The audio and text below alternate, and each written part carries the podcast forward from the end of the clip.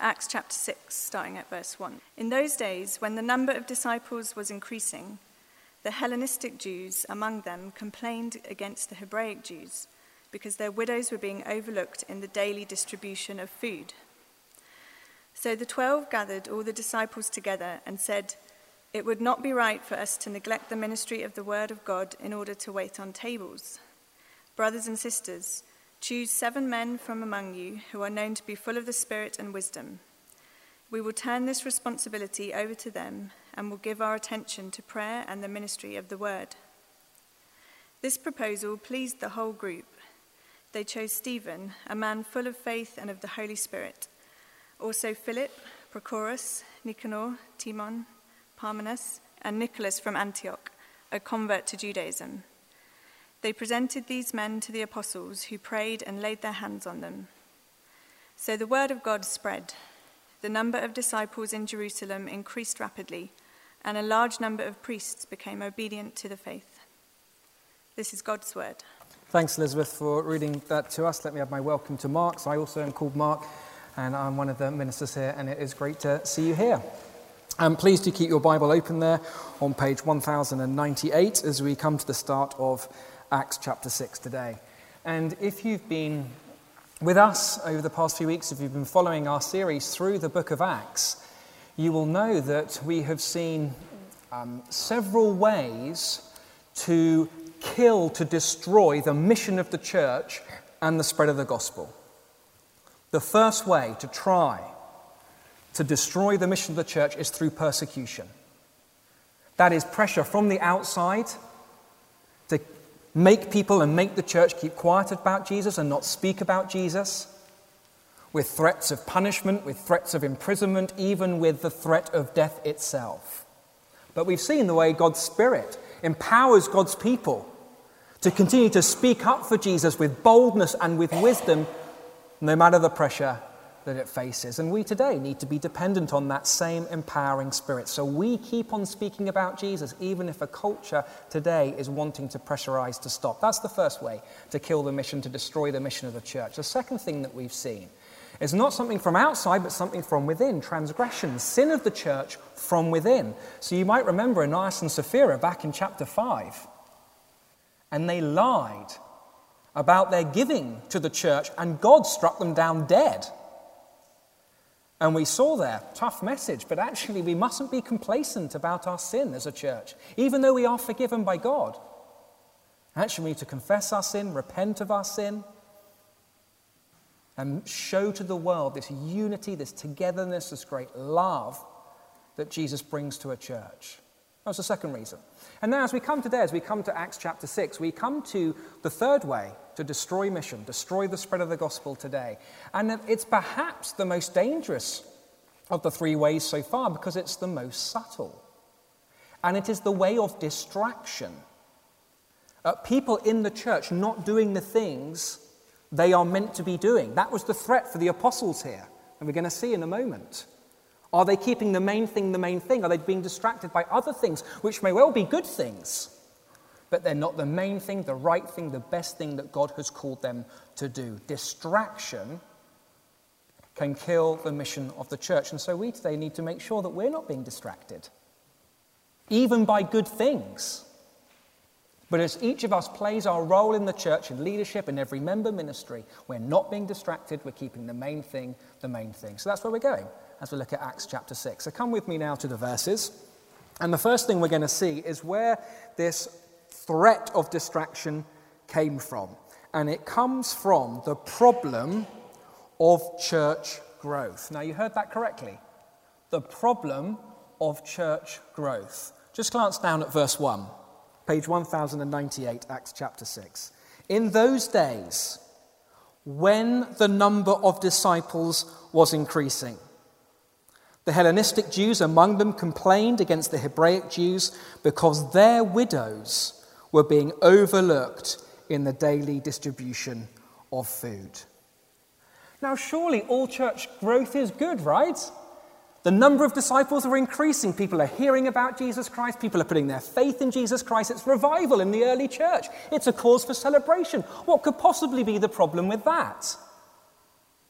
Well, look, it's always a cause of celebration when other people are hearing about Jesus and coming to faith in Jesus. But do you see here that with this particular church growth, now some of the widows were being overlooked in the daily distribution of food? And that was a problem. That is a serious problem. Do you remember how the church was described back in chapter 4? This beautiful unity, such that there was no needy person. But there is now. Needy people, now that these widows are being overlooked. This is a serious problem that needs to be dealt with. A problem that has come about through this growth, this church size, a very practical uh, problem. And it threatened the unity of the church because people are already complaining and grumbling about it. It threatens the mission of the church because what sort of message is it when the church can't look after its own? Please notice here that this is not a sinful problem God does not rebuke anyone here. The apostles don't rebuke anyone. No one's struck down dead like Ananias and Sapphira. When we come to the solution in a moment in verses 2 to 6, it is a practical, administrative solution because this is a practical problem purely from church growth and now the size of the church. When the number of disciples was increasing. Then this problem arose. Do you see the link? It is the problem of church growth.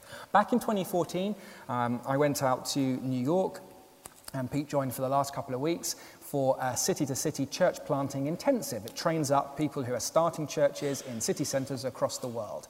And um, it's an excellent six week course um, run by people who have themselves planted churches across the world um, and have studied the life and growth of new churches over a period of about 20 years.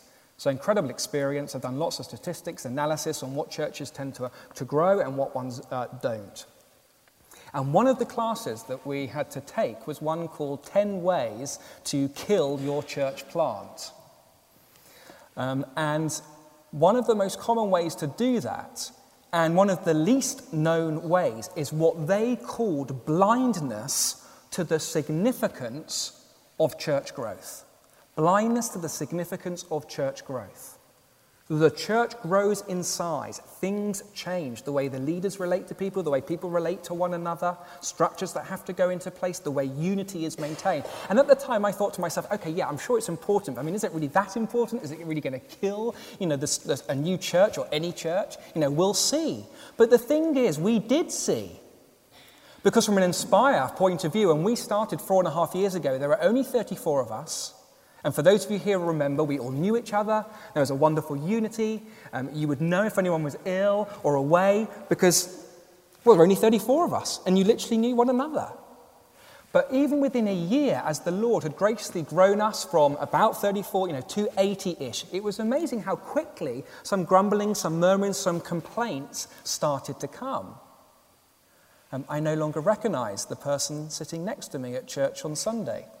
It's a lot harder to get hold of the leaders, to get hold of Mark and Pete. Mm, I wonder if we are growing a bit too fast. And suddenly, the thing that's instructor was telling me, you know, four year, you know, out in New York in 2014, began to ring a bell with me. As you see the significance of church growth and church sizes. Now, it could be that you have felt it here, right, over the past few months.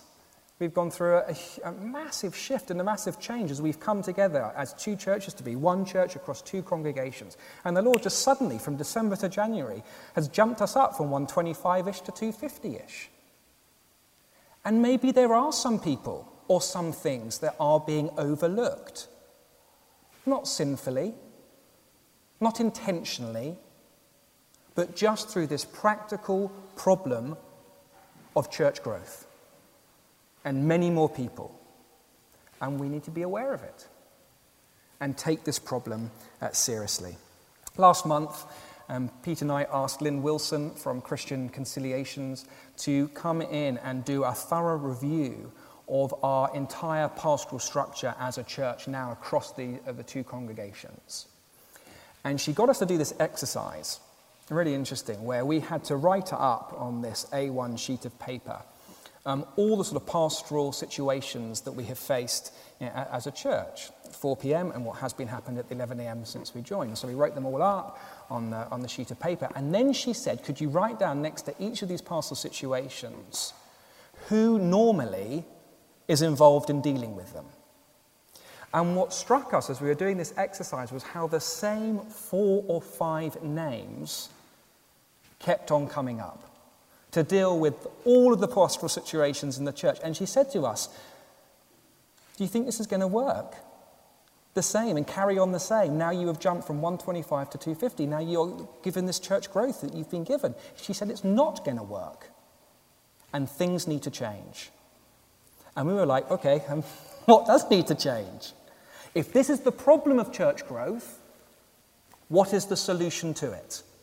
Well, that's verses 2 to 6. Let's have a look at them now. As we see the apostles set up a new leadership structure within the early church. Let me read from verse 2. So the 12, the 12 apostles, gathered all the disciples together and said, It would not be right for us to neglect the ministry of the Word of God in order to wait on tables. Brothers and sisters, choose seven men from among you who are known to be full of the Spirit and wisdom. We will turn this responsibility over to them and we will give our attention to prayer and the ministry of the Word. This proposal pleased the whole uh, group. Now, I don't know if church order church structures, leadership particularly float your boat and get you excited, but I hope we can see the importance of it here. As the apostles think to themselves, like, look, no, we can't do this because God has appointed us as ministers of word and prayer, so we need to focus on that and not get distracted by other things. But this practical service is really important, and these widows need to be fed. So let's appoint seven men, full of the Spirit, full of wisdom, as leaders for that aspect of church life. Both ministry of word and prayer and ministry of practical service. And you need both for the church to function well. Now, notice what the apostles don't do. What they don't do is try and do it all themselves. We're the apostles, we'll do everything. And we'll feed these widows, even no matter how big it's getting, and end up neglecting the ministry of the word. Because how are people going to hear about Jesus? and come to faith in Jesus and grow in Him. Notice also they don't go to the other extreme and say, well, that ministry doesn't really matter. What really matters is the ministry of word and prayer. So, too bad for the widows, they can sort it out themselves. The apostles don't prioritize one over the other the ministry of the word, the ministry of practical service. They prioritize both. And what they do is they appoint the God ordained leaders to each of these ministry roles. So you have ministers of word and prayer, you have ministers of practical service, and then no one is being overlooked. And the church can carry on in its mission. Now, we need to be careful here as we come to Acts chapter 6. This is the first time we are seeing leadership structures mentioned in the Bible, and what the Bible describes here doesn't necessarily prescribe for us today. However, as you get to the pastoral epistles, and a fully fledged understanding of leadership structure in the church. Guess what? You get two positions in leadership elders and deacons. Elders, those who teach, deacons, those who serve practically. And again, you need both ministry of word and prayer, ministry of practical service for good order in the church. The word deacon, by the way, the Greek word, is the same word used in verse 2 here for waiting on tables, diakonia. Two leadership positions, teaching one, a practical service one. You may have ever wondered, like, why do churches have church managers like we do here? Why have we recently appointed a communications manager? Why do we have a volunteer coordinator? Why are we going to get Lynn Wilson back in to train us up across the church and restructure our pastoral care here? precisely because what the Bible teaches here about leadership structure in the church. It might not float your boat, it is very, very important. Remember, let me give you a practical just example of this, given it's so recent. Do you remember the thunderstorms earlier on this week? Um, if you, well, the church literally got flooded. Um, if you were out, came out the toilets there, out in the back through there on Tuesday, you would have had a shower. The water was just pouring in from the roof. And Pete and I, as the vicars of the church, were like, oh my goodness, what do we do now? How do we fix this? How much is this going to cost? First the heating, now the roof. Bill, the church manager, says, Guys, I've got this. You carry on. And up goes Bill, up the stairs, out onto the top. A lead roof, by the way, in a lightning storm. And he notices that a gutter is full of all sorts of gunk and grime and leaves and muck, and with no gloves on, puts his hand in, pulls it all out, cleans it up, dealt with the issue, wasn't a major leak, got buckets from downstairs with the help of some others to catch a lot of the water. What were Pete and I doing whilst this was all going on? Actually, we were freed up to have a meeting with a fellow minister of word and prayer going through a really tough time, we were able to pray with him. We were able to encourage him in his ministry of the word. And after that, I was able to prepare this sermon that you are listening to now. Something I wouldn't have been able to do if my hand was down a storm pipe, drain pipe. now, don't mishear me. Fixing that roof is vitally important and preparing the sermon for Sunday is vitally important. But we need to make sure we're having the right people doing the right jobs.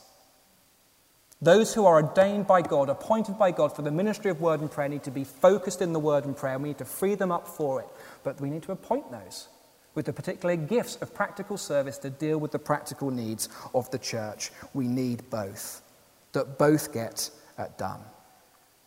And then together, nobody in the church is overlooked. Now, at this point, I want to pause and ask the question do we take this diaconate ministry, this ministry of practical service, as seriously as the apostles do and the early church does here? I wonder if we do. Particularly when we are part of a church culture which does place a heavy and rightly so priority on the ministry of word and prayer. But do we place an equal priority on the ministry of practical service? Thinking about leaders who can join the church, not as for word and prayer, but as practical service of the church. You hear of apprenticeships where people can test the waters of full time word ministry? Do we hear of apprentices where people can test the water of full time practical service in the church? Maybe there are, and I've just not heard of them. But if this is what they're saying here is true, it is just as important. Think of how highly sought after these sort of practical, administrative, strategic thinking, process orientated gifts are worth in the business world, for example. The amount of money paid to people who can manage vast teams, who can run whole companies. Highly sought after, valued. Do we value them in the same way in the church? The church is a complex organization. We equally need these sort of administrative, strategic, process orientated gifts. Are you one of those people? Could you be one of these leaders? Are we even thinking about it? Can we as a church encourage you to think about it? I'm not sure at the moment we are. Um, a church we're in partnership with, Redeemer Church in New York, are very good at this. It seems that they have a culture of men and women in senior positions, making partner, whatever, in their roles in New York, but then choosing to stop that and use the last 10, 15 years of their career to use precisely these gifts in these leadership positions in the church, like executive pastors, with the responsibility to make those sort of decisions in the church at a great blessing to the church. And I suppose the question is why don't we have that same sort of culture here in the UK? Is it because we don't value this aspect of ministry and this aspect of leadership, of practical uh, service? We need to. We need both and, not either or. Final thing to say on this before we move on. Don't think that this principle that we're seeing here, described here in Acts and prescribed in the pastoral epistles, is only applicable to leadership. Of course, that's the primary application. And if you feel God is calling you to leadership in the church, then you want to think very carefully which one of those two is He calling to you, you to leadership of word and prayer, leadership of practical service. Pray it through with the Lord, discern it with others, talk to other people about it. That's the primary application. There's also a secondary application, even if you're not a leader in the church, because God says He gives each of us gifts to serve the church. And the Apostle Peter, in his first letter, chapter 4, verses 10 to 11, if you want the reference, he separates these two, the gifts into two categories gifts of speaking and gifts of serving practically. Speaking gifts, teaching, preaching, leading services, reading, praying in services, uh, leading Sunday school, leading midweek groups, gifts of encouragement, to name just a few. Gifts of practical service, the welcome team, tea and coffee team, PA team, financially giving to the church, acts of mercy, anything to do with the church building here, staff structures, to name just a few. Now, of course, every Christian is called to serve, and every Christian is called to give the reason for the hope that we have and speak. But God gives particular gifts to every Christian, and we need to know what our gifts are and not be distracted by other things which may well be good things, but do the main thing God has called us to do in the church. So, together, we are all preaching about Jesus, but then modeling that love of Jesus to the world. Word and prayer, practical service, and nobody will be overlooked. Can I ask, will you play your role here at Inspire St. James? Do you know what your role is? Do you know what your spiritual gift is? If you don't, there's a wonderful resource online. We used it at our weekend away last year www.spiritualgiftstest.com. There it is, there's the website up on the screen. It's free. There's one for adults, there's one for youth. Try it out and find out what your gifts are and exercise those gifts so we are all playing our role in the life of the church, nobody being overlooked.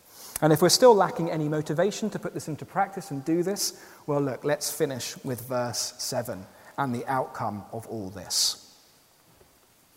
So, the word of God spread.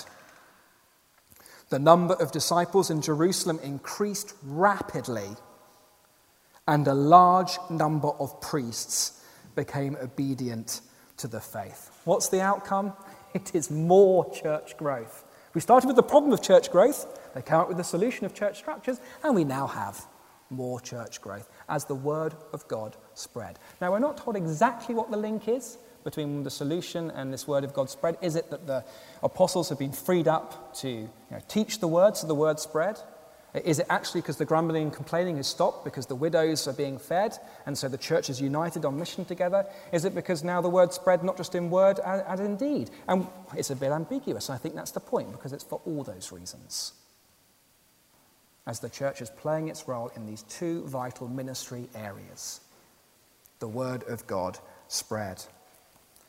And a large number of priests became obedient to the faith. Isn't that a bit odd? Why mention these priests? Why single them out as coming to faith in Jesus Christ? Well, what did we see last week? The second wave of persecution against the church. Where was that persecution coming from? The chief priests and Sadducees. And now a large number of their folk are joining the church and putting their faith in Jesus Christ. Because the mission continues. Because the church hasn't got distracted by good things. Because there's a leadership structure in word and prayer, so the word's being preached, and there's a leadership structure for practical service, so they see the beauty of this church looking out for one another and nobody being overlooked, and people are coming to faith in Jesus Christ. Now, don't you want that here as a church? That the number of disciples would increase here rapidly? That people that normally oppose the message would suddenly believe as they hear the message and see it lived out? Well, let's be praying that we would have this church structure clear in our minds, that we would appreciate it, that we would encourage those in the practical service, that would free up the ministers of word and prayer, that we would play our role, that we would discern our gifts. And if we are all doing this, if we're all speaking of Jesus, serving each other, It will be incredibly attractive. We will see the number of disciples increase, the word of God spread, more growth in the church here this year. That's the prayer. Let me pray that for us now. Let's pray.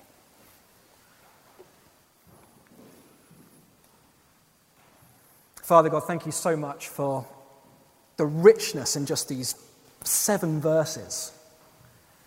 And even if at first glance it's not something that might particularly excite us, this talk of church order and church structures, thank you for showing us how important it is for us to think this through and live this out as a church.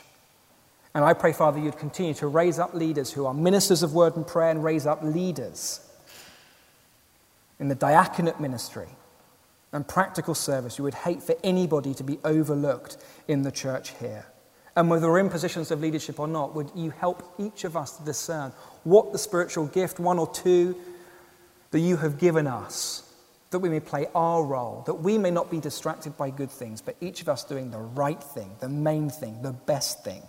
So the word of God spreads, so the number of disciples increases, so we see much church growth here.